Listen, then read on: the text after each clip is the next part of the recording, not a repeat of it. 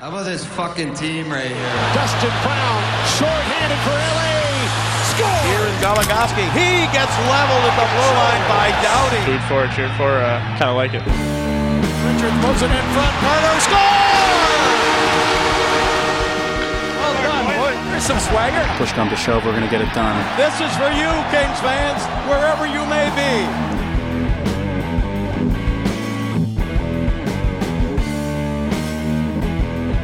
Biggest thing that we should talk about when discussing the Kings for the past week. I mean, the top level thing is they have won seven games, and that's amazing. Yes. But I feel like the other thing that I'm not sure if we got to really talk about is the fact that Tyler Toffoli has a cute dog. Um, you know what? That absolutely should be at the top of this podcast. And what I want to devote the entire hour to is dogs. Um, Tyler Toffoli's dog is so damn cute. One, his name is Bruno. No idea where that name came from. Um, because as we noted in our post, uh, the dog was adopted from Wags and Walks. It had a completely different name. yeah. Uh, wait, was it Claude? yeah, I believe that's right. So he could have had a dog named Claude Julien, but instead he named him Bruno, and I desperately need to know why. Yeah, I want to know the reasoning behind it. I want really all of the details about why that dog was the dog that he decided to adopt. Just tell me the story, the meet cute between Tyler Toffoli and his puppy. That's what I want. And like, I want to know the timeline. Like, was it immediately, hey, you have mono, you're going to be out for a while, like, eat a cupcake, now I'm going to go get a dog? Um, also, can you just imagine him eating a cupcake with his dog who's eating a doggy cupcake? That's adorable. Oh no, that's the best. Also, his dog doesn't walk, it like struts, which I think It's- is also amazing. precious. yeah, and fitting for someone like Toffoli who like we all saw that episode from um, last week's Epix series after he had scored his hat trick. So it was like, this is perfect. Tyler Toffoli, hat trick score, and now his dog who struts because he knows how amazing his life is and also how amazing his owner is now. His owner is rad. He's walking on the boardwalk by the beach. It's like sunny and beautiful. Looking at hot dog babes. You know, Bruno's having a good life. yeah. Um, so I wanted to just note that at the start of this, since I've we have both been thinking about it um, all week. um, and I liked. I think you. I think did you say it on Twitter or just to me? I can't remember now. Basically, at some point, we're talking about how the Kings definitely should have a dog calendar now. Oh yeah, I, I I think I wrote that in the post. But they should. Okay, so Tyler Toffoli has a dog. Like Dustin Brown has a dog. Anze Kopitar has the king of all dogs. Kyle Clifford has an adorable little puppy to go, go with his adorable baby. Jeff Carter has like a whole harem. So if someone doesn't have a dog, he can like loan them out. Why do I not have a glossy photo calendar of kings and their dogs? Please, like, come on! It seems so obvious. Why can't we get this done? It needs to be done. And it's not like it's unheard of. Other teams have, you know, animal plus player calendars. I think the Kings could and should do the same. Yes, do that. They, you know, like the Wags and Walks thing, they work very closely with them and also NKLA. Uh, so I don't see why they don't, you know, make a calendar happen with players. People would buy that a lot. I would buy it. Many of them give them out as gifts. That I loved that, and it, it added an adorable element to what was already a great week, and then just got even better with the Kings continuing to win, ending or culminating, I should say, with them actually not only scoring in an outdoor game but winning in an outdoor game. Um, I yeah, it's been it's been good for Kings fans this week. I mean, like you said, it's a seven game win streak, so you know we haven't experienced losing this week, and it's it's been good. Um, but even though the Kings won, I realize I've only there's only been a goal horn sounded in outdoor games in California once. One time. yeah, that's unfortunate. I I mean, at least they didn't, you know, find another way to disappoint even more people because as big as Dodger Stadium is, there were like 20,000 more people in Levi's Stadium. So, how how was it since you were there? Um, the experience was rad as hell. There were a ton, obviously a ton of Sharks fans. I did sit around a few Kings fans, um, so that was awesome. Nice. Um, I think I might have posted a picture of this guy in a shark costume, like it's a full shark costume. He was there with a dude wearing a Kopitar jersey, so I already know he's got good taste in friends. But Right. he was drunk and just like having the time of his life in this costume. and so when everyone did the shark chomp, which I got to see, you know, 75,000 people do the shark chomp, which was horror amazing. Um, he put on the costume and did that very vigorously. Um, and it was great. But yeah, I went with my mom. She had a great time. Um, the performances were awesome. Oh, really? I loved whoever said that Chris Allen looked like he was like a preacher, you know, like getting ready to lead like, the church in the national anthem because that feels very accurate. John Fogerty was great. Melissa Etheridge.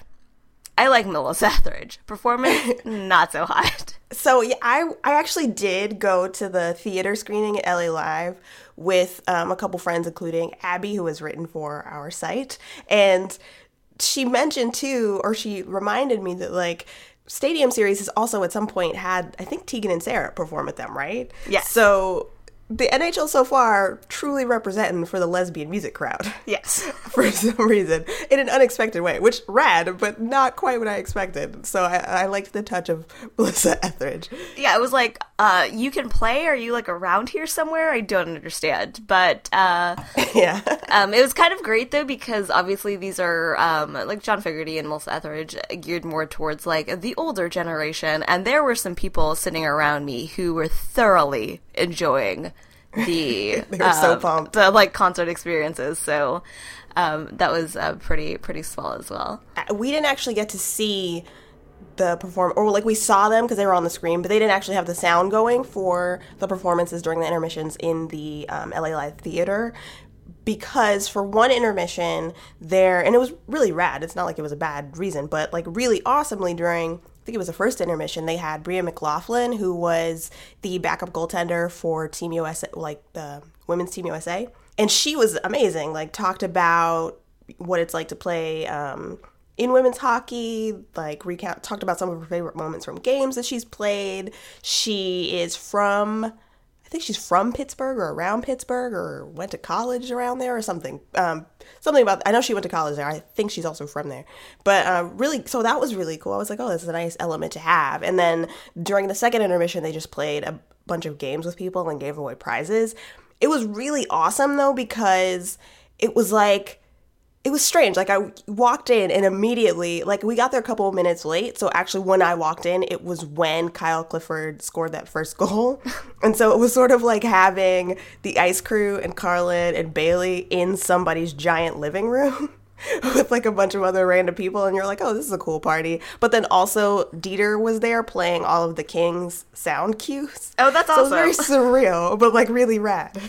That's super random, but really, really darn cool. Um, It was weird because obviously the stadium's gonna have a good sound system, but I was sitting way up, like in the boonies. I was sitting up in the 400s, and like they didn't turn the speakers on around us, so it sounded like super tinny and weird. I don't know, like a weird muted speaker system. So we're like, oh, yeah, okay. Uh, so I mean, it's it's cool that you had Dieter there to like play all the cues, whereas I had like a weird '80s boombox, um, kind of playing all of the musical to it. cues. But it's kind of it's kind of funny seeing. It was kind of fun because I've never been to a Sharks game up at the SAP Center, but it was kind of fun seeing. Like obviously they pay, played all the cues for for Sharks fans, and so seeing everyone do the same thing, it was it was pretty neat. The shark the shark jump was just it was too much. Like people behind me were getting antsy when the Sharks didn't have a power play yet because they really wanted to they do wanted the to shark do it chomp. So I'm glad that they got to do that. I can't. I, the whole concept of like going to a Sharks game and like looking forward to be able to do that specific thing. It is, in a way, I actually feel pretty lucky that the Kings don't really have those types of gimmick, gimmicky things at this point. Like they don't do like a post game who gets to wear like the special hat kind of thing or who gets to wear the belt or whatever the thing is that some teams do. And I, I kind of like that they don't because it keeps it pretty simple. Yeah, it's like a little less uh, to worry about. You kind of just like do what you want to do, cheer if you want to cheer, whatever. But all in all, the Stadium Series was awesome. Um, what was less awesome, as I think people have written articles about, was trying to navigate public transportation on the way home. Oh, how long did it take you guys to get back? Um, well, we uh, like took the VTA in from Mountain View, but the like the public transportation line, it was all like lumped up into one, no matter where you were going. So it was. I like have a panorama of it. Um, it was it was just like too much. Like I talked to some of the the attendants there, and they're like, "Yeah, it's never been like this for uh 49ers game. Like they've never had to deal with something like this." So my mom and I loitered around and drank beers until everyone left. A good way to be. Yep. How does, at, like your mom? Like I know sometimes, particularly when you go up to visit her and stuff, she is exposed to hockey and whatnot. But does she have- to ask like a bunch of questions, or is she just kind of like whatever? Um, she asked questions. She's like, well, one, she was like, what is everyone doing when they were doing the shark chomp? I was like, oh, this is this is just this is what they Fair do. um, so I had to explain just like uh the like I kind of like the basics. Just like, oh, well, they're on a penalty kill right now. Oh, this is icing. Oh, this is offsides. Whatever. But really, she just had fun watching and like yelling when people got hit or being like, they should, you know, pass the puck. And I'm like, yeah, you know what? They really should. yeah, true. Um, and then, uh, like I said on Twitter, her big takeaway was that Jonathan Quick was extremely cute. So, Which I love and agree with. So great taste, your mom. and obviously, she has excellent taste because he was named the first star of the week this week by the NHL. Yeah. I have so many things to say about that, but actually, one of them is really positive and not even actually to do with his stats. But as so many people probably expected, as soon as that came out, like automatically a conversation about the eliteness of Jonathan Quick happened. And I realized that I've gotten to a place with that argument. Like for a while, I was like annoyed because it seemed like every week some random person who doesn't follow the Kings would be like, by the way, have you noticed that Jonathan Quick might not be elite? And then write the same article about it. But I've gotten to the point now where I think a lot of Kings fandoms, even like people who um, appreciate stats, including us, um, we've never denied that Jonathan Quick is not, you know, as great as someone like Lundqvist or Pekka Rinne or, or um, how great Rask has been and is supposed to be for the rest of his career. But, um, but like argument gets old. But I feel like today when it happened, there was a an element of fun about it that I hadn't really experienced up until now, and it was great. That's really what I want to say about that particular thing.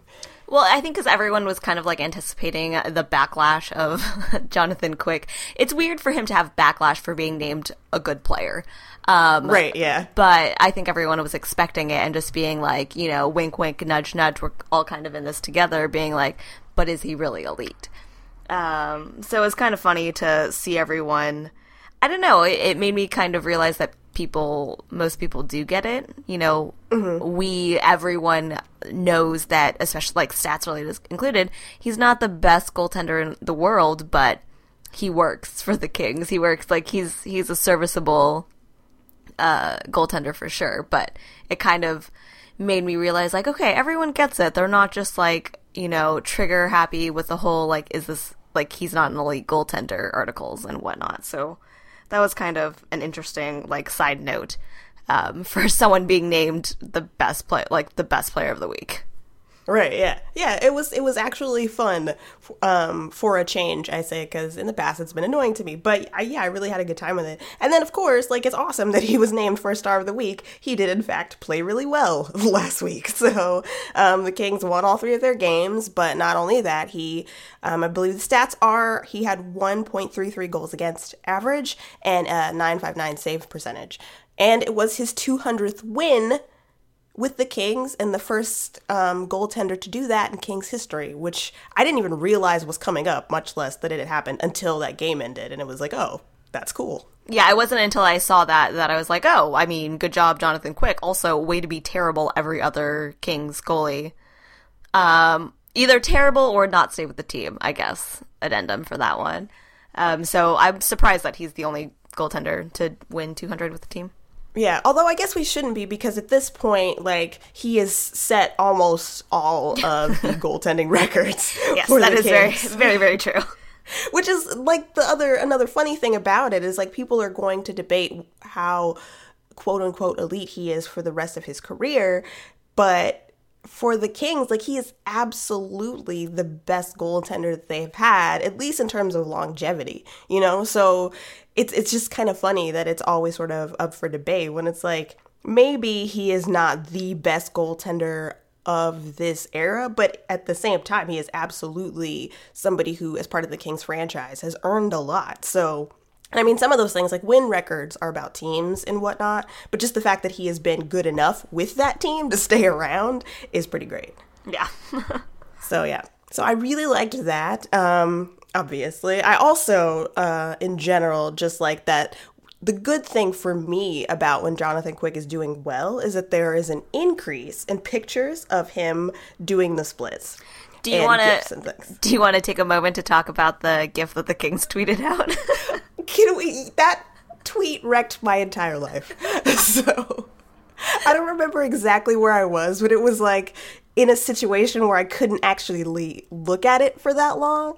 And so I don't know what I expected when I first looked at it, but I was like, how could you just casually do this to me? This is rough.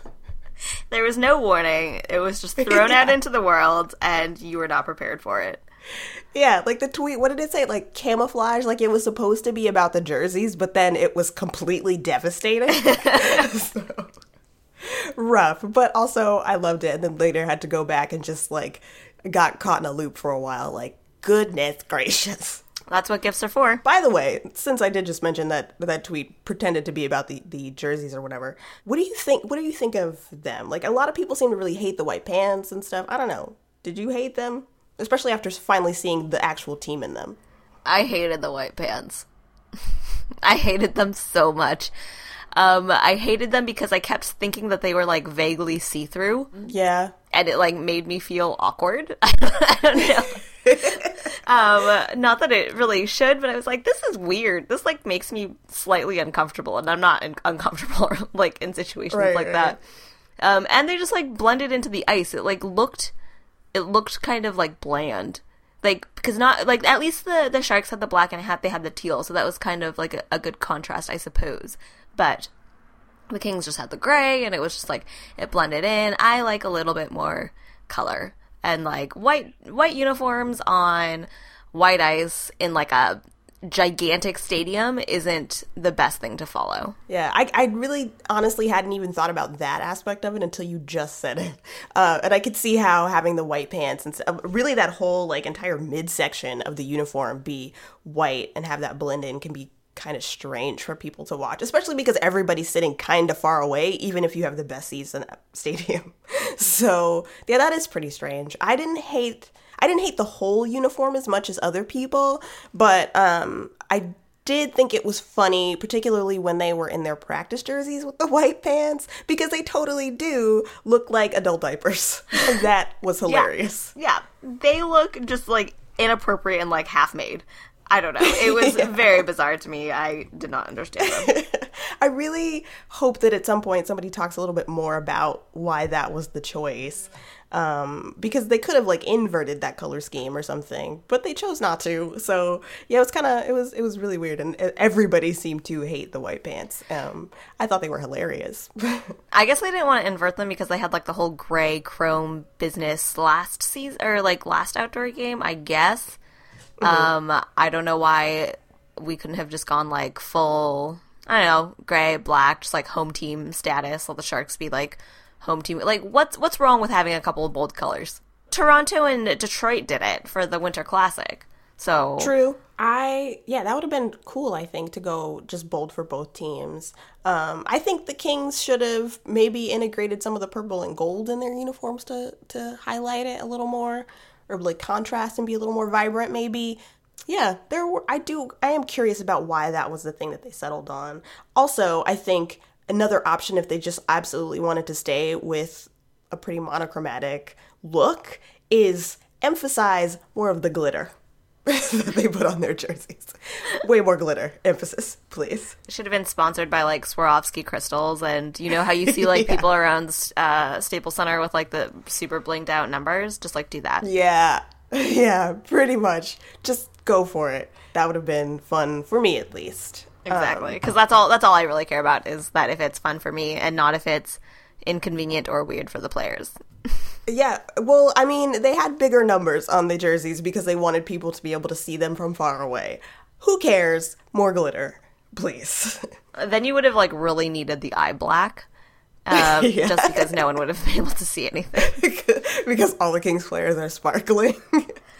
Uh, see, if, th- if that it. was the case, then you have to do like '70s um style like uh costumes just so that's like weirdly disc i said costumes uniforms i'm sorry i used to be a figure skater um you have to do 70s style uh uniforms so that it can get like the whole disco ball vintage feel True. That is very true. Also, you saying costumes reminded me of one other thing about those uniforms, which kind of made me pro them in a weird way, was that their last practice before the Stadium Series game, all the defensemen were in white jerseys and white um, socks and stuff. So someone asked Robyn Regehr what he thought of the white pants and everything, and he was like, well, being in so much white kind of makes me feel like a bride on my wedding day. Which was the most amazing quote about those white pants or anything that anybody had said. So I, I loved that. Uh, i mean way to have the white uniforms make you feel fancy like i like it way to be Robyn Made me Regehr. feel special. it was quite nice. And then the broadcaster, I don't remember which one it was, but he was like, well, you know, it, it looks very nice on you. It's very slimming. And Robyn was just like, thank you. it was very cute. It was really cute. I liked it. oh that's that's fantastic So, uh, oh, during the game, we also mentioned quickly that Kyle Clifford scored the first goal, which way to be the first Los Angeles King to score an outdoor goal in the modern era. And then Marian Gaborik had the go-ahead goal, which was really awesome. It had been like 13 games, I guess, since Gaborik had scored, which like everybody's been focused on the 70s line or whatever, scoring so much that people hadn't really noticed it. But I was really glad that he finally got a goal. Um, I will not lie. I definitely, after Kyle Clifford scored, like out loud to my section, mostly full of Sharks fan fans, uh, yelled, "Ha ha! You let Kyle Clifford, Kyle Clifford score on you."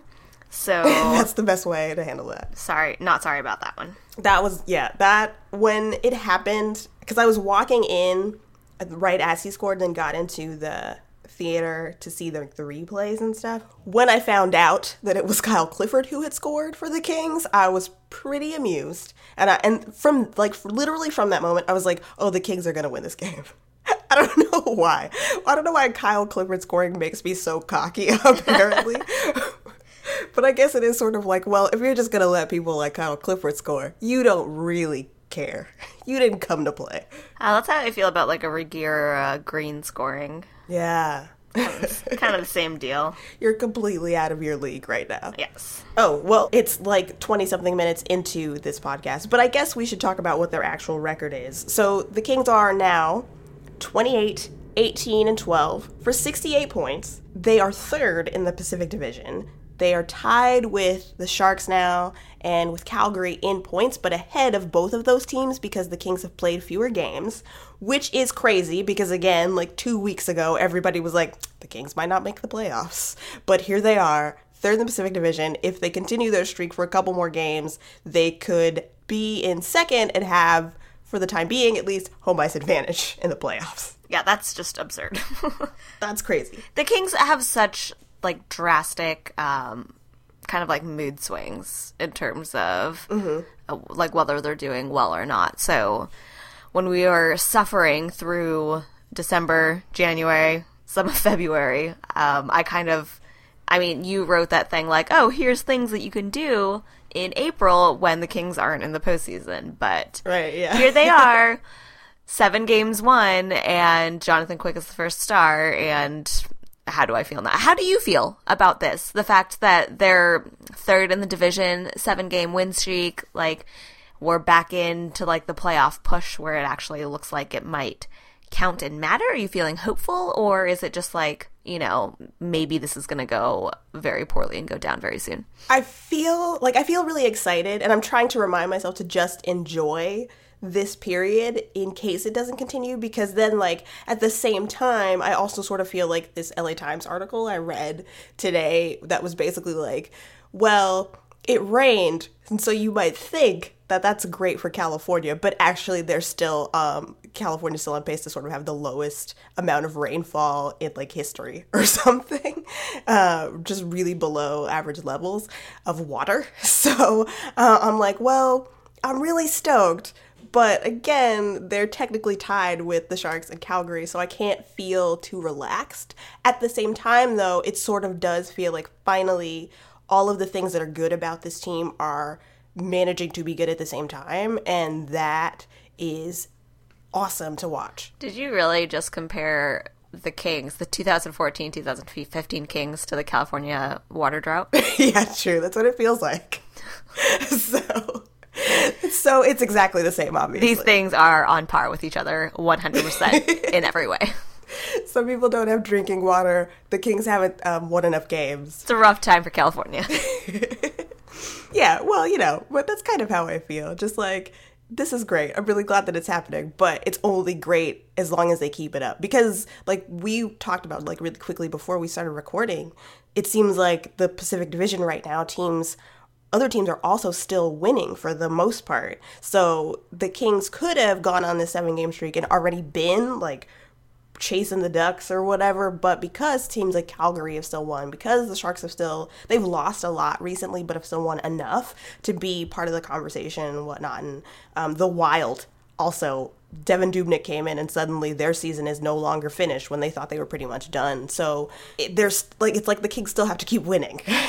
Yeah, it's uh one. It's very surprising that Devan Dubnyk was like the savior of the Wild. By the way, Yeah. but uh, I I kind of feel the same way in that I just try to trying to enjoy their Stadium Series win, trying to enjoy the fact that they're on that game streak, but it's so close in the Pacific that you can't really. I don't know, and not that I, I'm not. I don't have. I'm not optimistic, or I don't have hope or belief in the Kings um, that they can do this, but I gotta protect myself. Right. So I'm trying not to like be like, oh well, they're obviously going to make the playoffs now because it's um it's very tight, um, especially with the Central Division kind of like taking over those wild card spots. in true Kings fashion, we just can't really feel comfortable and like assume that they will make it, even though underlying numbers and predictions and whatever s- are leaning that way, have been the whole time, but now definitely are again. Um, it's kind of one of the things where I don't want to take any of it for granted until they actually clinch a playoff spot. Yeah, exactly. So I guess wait, follow up question to that though is if the Kings do make it, what are your expectations of them? Like he, that's I feel like a very pretty unique for um, Kings fans is the fact that they have won cups the last you know twice in the last three seasons, and they went to the um, Western Conference Final one year.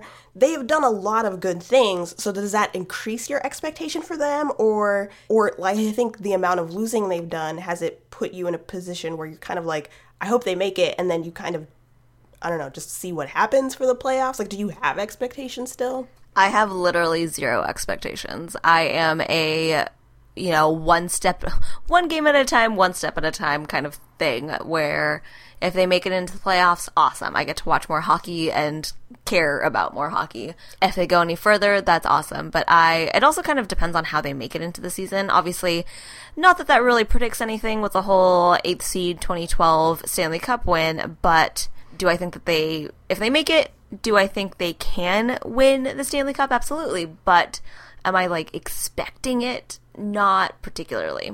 Everything in the Yeah. postseason is kind of just going to be gravy. That's how I feel too. Someone tweeted at us at one point when I think we were, or it was like right when people realized, oh, they, they are actually managing finally to put together a win streak, reverse sweep the regular season. and that's kind of how I feel. Like, I'm so now actually in a way that I don't think any Kings fan really expected at the beginning of the season, excited uh, to see what they do for the regular season, the rest of it. And now it's like, well, do that. And then, like you said, anything else they do, if they make the postseason, anything that they do in the postseason will just be, all right, let's just watch this team play hockey. Maybe it'll be good. It's going to be rad if they win games. It's going to be fine if they don't. So we'll just enjoy all of the wins um, right now and and kind of just go with it. Um, an interesting thing from, or I've seen people talk about more and more now that the playoff push is here for a lot of teams, is the idea of depth scoring. And it came up during the Stadium Series stuff, particularly because in the last few weeks, as much as Toffoli and Carter and like King have been scoring. There has been also, of course, goals from like Jordan Nolan and again Kyle Clifford with that first goal in the Stadium Series game. So a lot of depth effort and participation, and it's been noticeable to people. So I guess somebody sort of asked about that, asked Darryl Sutter about that, and he said at one point about fourth lines in general. He said if they're only if they're only five or six or seven minute players, then you're not a playoff team, which I thought was really interesting because I feel like even though that trend is may- has maybe been happening for a couple of years, it's only now really coming to the forefront of sort of the team conversation and what makes a good team. And um, I thought it was interesting, especially for someone like Darryl Sutter, who is will really truly limit his fourth line in particular or whatever um, to say something like that to acknowledge like look your fourth lines have to have some kind of skill also is that something you've noticed i guess watching the kings or even other teams Um, I definitely notice it sometimes for the good, sometimes for the bad, because sometimes if, uh, and we say this all the time, um, I'll be like, oh, this looks like it's uh, like a play is developing. Oh, wait, it's Kyle Clifford with the puck. right yeah Don't know how much is going to happen, but I definitely agree with Darryl Sutter in that um, the fourth line should be more than a way for your top, you know, one or two lines to get some rest. You know, they should have more significance. They should have more impact in the game than just like a body that's out there to eat up time so players on the the bench can kind of rest a little bit. And so um, I we do laugh at the fact that Darryl Sutter will definitely put people in the doghouse, but I mean I think that's to make a point. But overall, he's pretty solid about kind of uh, distributing like pretty like decent um, ice time for for the bottom the bottom six. Yeah, and I think actually even to speak to sort of people like Clifford or Nolan not really being finishers, I think maybe it probably still says something that, you know, in the past people thought of fourth lines as like shut down guys. They had to at least be able to defend well enough not to get scored against. But with the Kings fourth line, they might not be able to score, but they will often be in the offensive zone, right? Because the Kings are such a puck possession team. So I think maybe that is at least a credit to them too, that like they don't necessarily always get goals, but they will still try to get shots. Yeah, because absolutely. they're good enough to be able to do that. Yeah, absolutely. And um, they can like put the pressure on and kind of change the momentum of like, you know, maybe they were struggling before, but here comes the fourth line, kind of, you know, getting into the off- offensive zone, peppering the goalie with some shots, whether they are decent or not, um, kind of knocking the other team around, and it kind of, you know, jump starts everyone else. So um, they definitely do their part and they do it well. And I was thinking about like the idea of depth score. I mean, I think I think about it a lot, but again with this season because now um, it started actually in the summertime, like when Dan Bylsma got fired from the Pittsburgh Penguins. There was a lot of stuff about how even though the Penguins were generally a pretty good possession team when people were healthy and whatnot. The way that that whole organization was built, that there wasn't a lot of depth scoring. And now, throughout this season, people have noticed that Sidney Crosby isn't scoring as much as maybe he used to when he was a rookie or something like that. And so there's this weird debate now where people are like, is Sidney Crosby old and declining? And I think about that whole idea of, of depth scoring because I remember, goodness, now I'm all of a sudden, Tyler Dellow. he had a post that was talking about sort of the split between the scoring of top lines and your bottom, your third and fourth line. And the Penguins were one of the most drastically split teams where it was like because you have Sidney Crosby and Evgeny Malkin and their lines generally score a lot because those two players are really good at setting people up or scoring themselves. And then like a drop off and you had the, um, the third and fourth lines for the Penguins. And so I think about that. Like, if the Penguins ever managed to freaking figure out how to solve their depth scoring issues, and possibly like when the Penguins all of a sudden couldn't score any goals against the Bruins a couple years ago, and people were like, oh, it's because. You know, Malkin and Crosby went four games without scoring a goal or whatever. Well, it's like, well, maybe if they had people who could score on their depth lines, maybe they do make it out of that series. I don't know. And maybe at some point the Penguins have a second cup for those two players. Like, so then do you have the same debate? And now it's kind of a, a debate that's weirdly about people having to try to explain or defend Sidney Crosby when maybe it's not actually about him. Um, does that make any sense? Yeah, no, totally. That it's, it, you know, as much as Crosby is a fantastic player, he can't carry the whole team.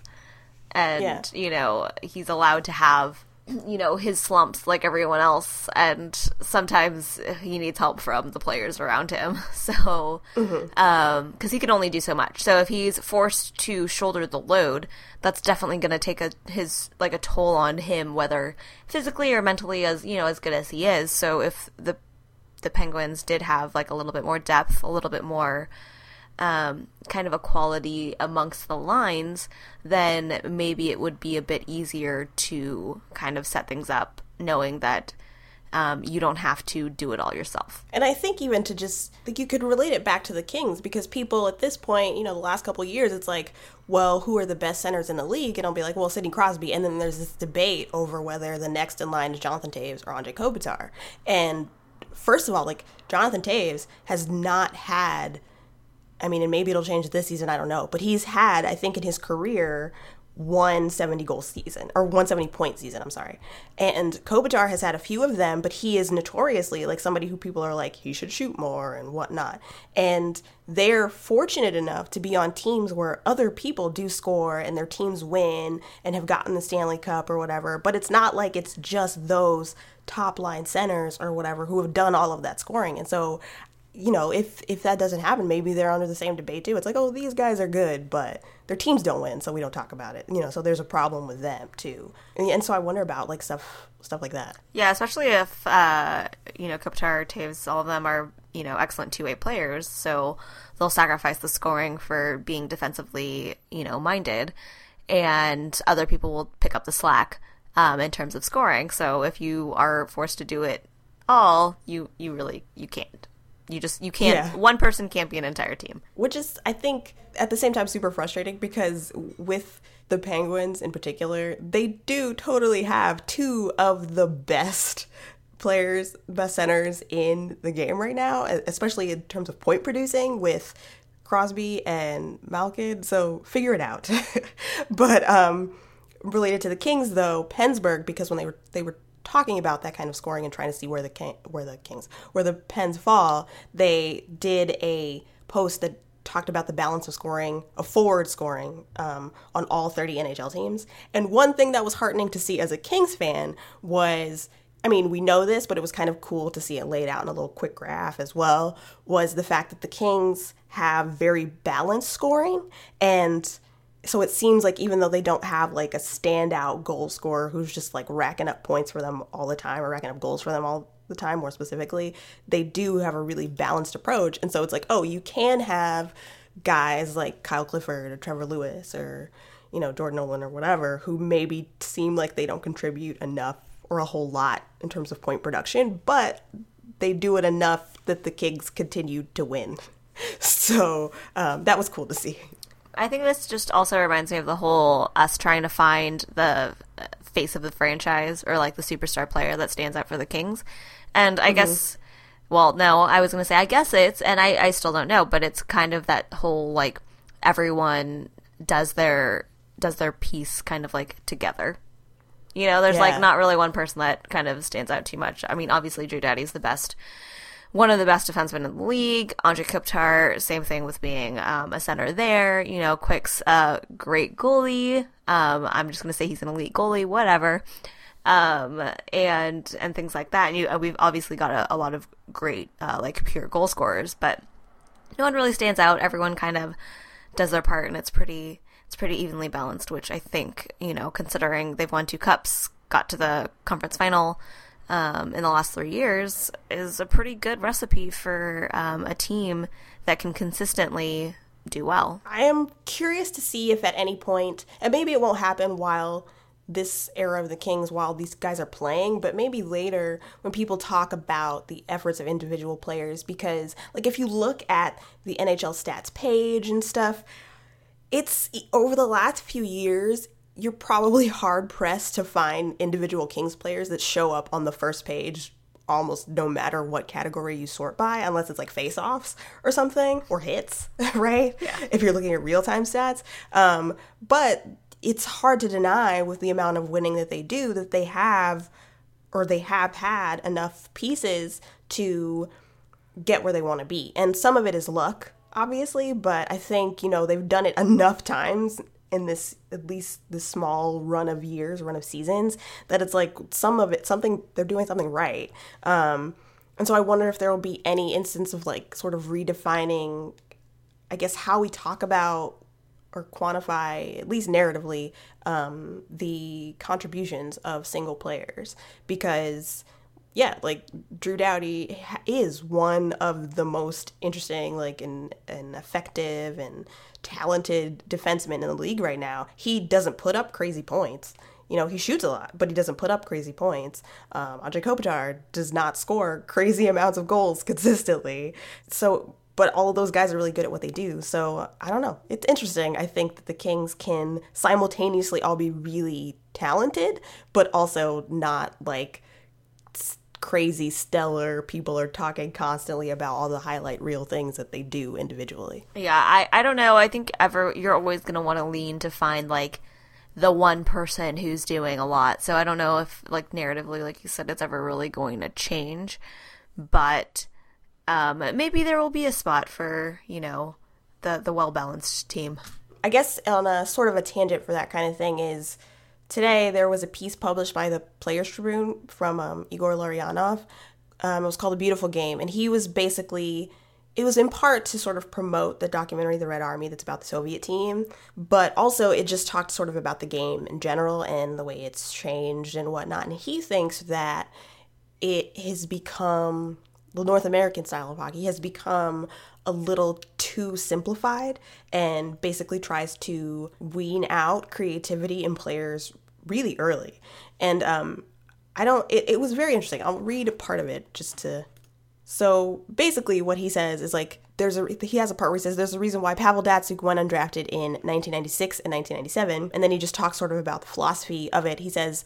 Quote, the problem is more philo- philosophical and starts way before players get to the NHL. It's easier to destroy than to create. As a coach, it's easier to tell your players to suffocate the opposing team and not turn the puck over. There are still players whose imagination and creativity capture the Soviet spirit um, Johnny Gaudreau in Calgary, Patrick Kane and Jonathan Toews in Chicago, just to name a few. However, they are becoming exceptions to the rule. Many young players who are intelligent and can see the game four moves ahead are not valued. They're told simple, simple, simple.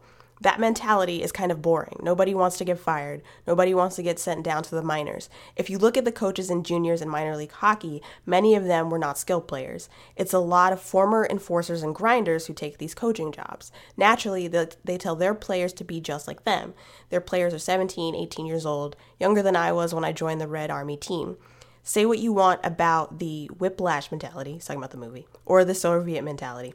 But if coaches are going to push kids at that age, why are they pushing them to play a simple game? Why aren't coaches pushing them to create a masterpiece? We lose a lot of Pavel Datsyuks to the closed minded nature of the AHL and the NHL, um, which I found interesting because I think it sort of contrasts in some ways what the Kings have done because they talk about constantly how they play like a simple game and they don't have very many sort of flashy players or anything like that, but they win a lot. So uh, I thought I thought it was kind of interesting. Sort of. I mean, I don't know. Like, do you feel like when you watch games that there isn't a lot of offensive creativity or things like that?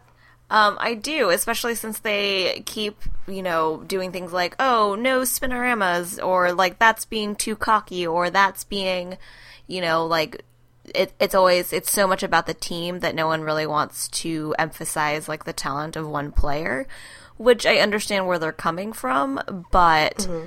I mean, let these people do what they do best. Like, uh, you know, you talk all all the time about like people's hockey IQ or like they can just see the game so much better than everyone else. Like I don't understand why people wouldn't use that to their advantage. Um, Dana Bryson in the last Epix episode just talked about how like creatively, you know, Drew Doughty is a genius and we've seen him do, you know, countless end to end um, crazy just like goals. Um, and I definitely do think that it's stifled a little bit. I don't think it's stifled completely. Obviously, we've seen some excellent goals from some people, but I can see, like, I, I don't see why they couldn't just be like, hey, if you have the opportunity and it's not going to, you know, be a detriment to the overall, like, team, if you've got a chance to do something fancy, like I guess sure. Like if it's going to risk like a surefire goal, but you just want to like do something cute, like don't do that. You know, definitely go with a team mentality there, but it, it does seem like it's a little bit more of a simple game than like I don't think anyone's you know encouraging people to learn like crazy trick shots to use in games or anything like that.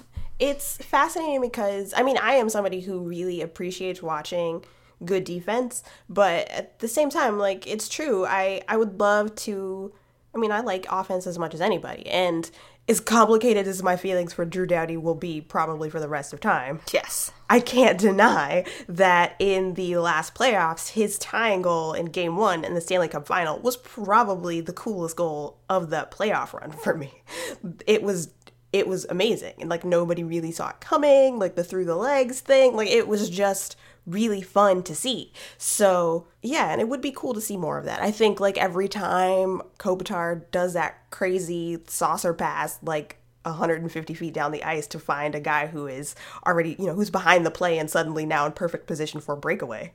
um, that's amazing. But you don't see it all the time. You don't see guys trying to do crazy stuff like that. So yeah, it was an interesting sort of thing to think about because then it made me want to made me want to consider if there were any coaches who I guess seemed to still kind of at least try to um, encourage some creativity on the ice.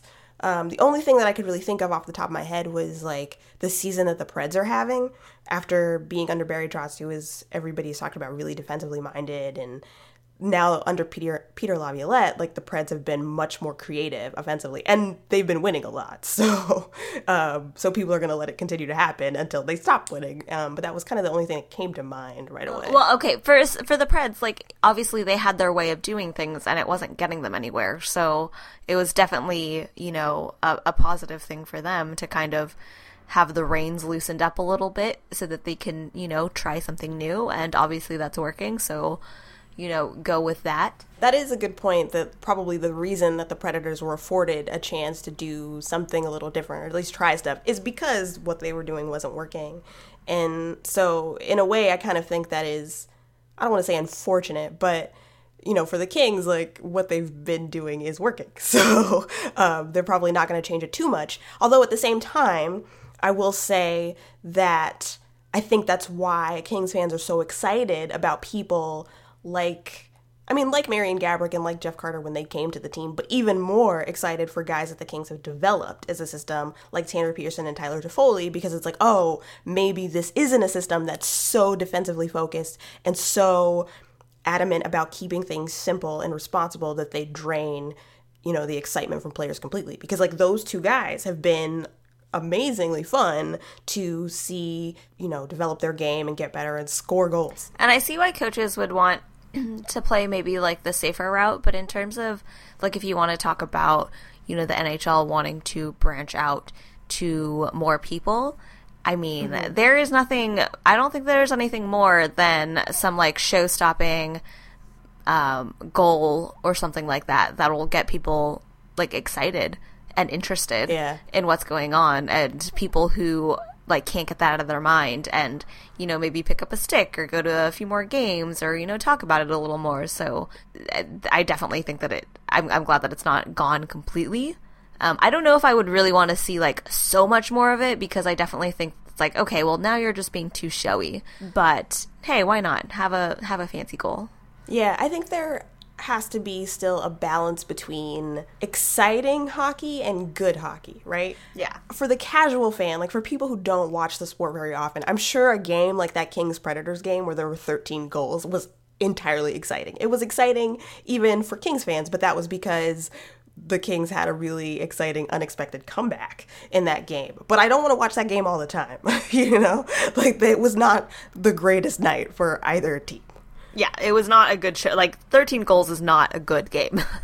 it, it's cool because you see a lot of goals, but in, in the whole grand scheme of things, that is not a good thing. How exciting, but also everybody played terribly, essentially.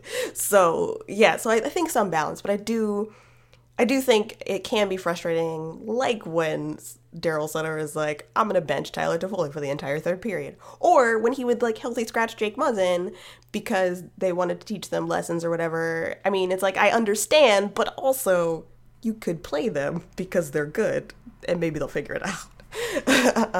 It's funny that even though we want to see like nice fancy goals, we're both not fans of the um the shootout. Oh yeah, no, the shootout is bullshit. it's terrible. Like I, I like the like the skills behind it if it weren't Yeah. attached to the game. Right, exactly. And which is why I think I don't even necessarily mind the idea of going to something like longer um, overtimes that include like three on three because I think at least there's still some element of you know it's a little it's a little closer to what the game actually is rather than just like one on one maybe your goalie stops it or maybe he doesn't kind of thing. Yeah. I don't like the weird like change of pace, like this go go go of of playing this like super hard hitting game and then like lounging around and like penalty shot styling um the end like the end result. I think that's stupid. Yeah, I, yeah, the change in momentum is weird. So I don't I still don't like the shootout, but I do like watching fun hockey as well. So um, I don't know. I thought that was an interesting article. Um, it went around a lot today, but if you haven't read it, you should because it was really also just nicely put together. Way to go, Igor Lar- Larionov. Wonderful. um, uh, I think there isn't a whole lot, I guess, that we haven't talked about for the Kings this week, except maybe they're still sort of in the background as the trade deadline looms closer and closer. Um, trade rumors. There have been a, a little bit of talk of the Kings being interested interested in people like Roman Polak, um, but then they were like, not that interested. Calm down. And Andrej Sekera, but there are other teams interested in him, so we don't really know if there's any player that they are close to getting a deal together on, and we don't really know what they're offering other than maybe Jordan Weal and maybe eventually finding someone who will take Mike Richards' contract. So yeah, at least that's all I've heard. Have you heard anything else? Um, I haven't really heard anything else either. It's just that the Kings need a defenseman and they're probably going to buy one. But who it will be, like, it's been because of the Kings' past few seasons with the trading of Jeff Carter and the trading of the Mar- of Marian Gaborik and now, or the acquisition of them, I suppose, um, and how successful that's been. And now that it's like a trend or a, a pattern that has emerged, and everyone's just like constantly talking about who the Kings are going to get this time to, you know, push them forward to do well in the playoffs or what have you. Um, and with a whole like extended talk of them possibly trading with Toronto or whatever, it's just kind of, I want something to happen. Like before, it was like, oh, the trade deadline, they're probably going to acquire something. Okay, cool, whatever. But now I'm just like, all right, get it over with because I feel like we've been talking about it for too long and it's been like a lot of emphasis has been put on it in terms of like, oh, well, this is a thing that the Kings are going to do. This is going to be another step for them to, you know, go for another cut because that's the way that it's been in the past. And it's just kind of, at this point, kind of exhausting. right. If you're gonna make a move, just make a move. How much longer are you and the Maple Leafs gonna talk to each other? You should know by now. I'm like tired of hearing like uh, I feel like it's a like TMZ style like this scout was uh, seen at the Kings game. What's gonna happen or whatever it is. Right, yeah. It's like I'm done with that. just make the move already. Although I will try to. The thing about people talking about the Gaborik and Carter trades is that they were forwards. So the Kings, so far, really good records in the last few years for trading forwards who help them make deep runs. But defensemen they have traded for recently are Brayden McNabb and Robyn Regehr. And now they're looking for a defenseman. Let's not get too in our heads about this just yet. Anything could happen. That's very very true. The Kings don't have the best uh, history with trading defensemen, so um, it'll be entertaining either way. Yes. Um, and you're right. I agree with you. I, I want them, whatever move it is, to just happen already because, especially not knowing if they're going to have to give up another roster player or something to make a good deal happen is stressing me out. so I just needed to, to get through it to know if I have to mourn someone um, sooner rather than later, please. Yes, I yeah I would like to know the same thing. Okay, uh, I think that's all we have. So, a little, our, our podcast is a little late because, again, um, like Diane was in San Jose and we had scheduling things. But here it is. We've done pretty much an hour for everybody. Uh, thanks for listening. Hope everybody enjoyed it. Follow us on Twitter at ThanksBudTHXBUD. Um, or individually, I am at Chanel Berlin. And I'm at AKA Diane Fan. You can email us, chirp at thanksbud.com. Um, another thing I always forget about, but apparently is relevant, uh, is if you like the podcast, hopefully, but even if you're just so so on it, you can rate us on iTunes.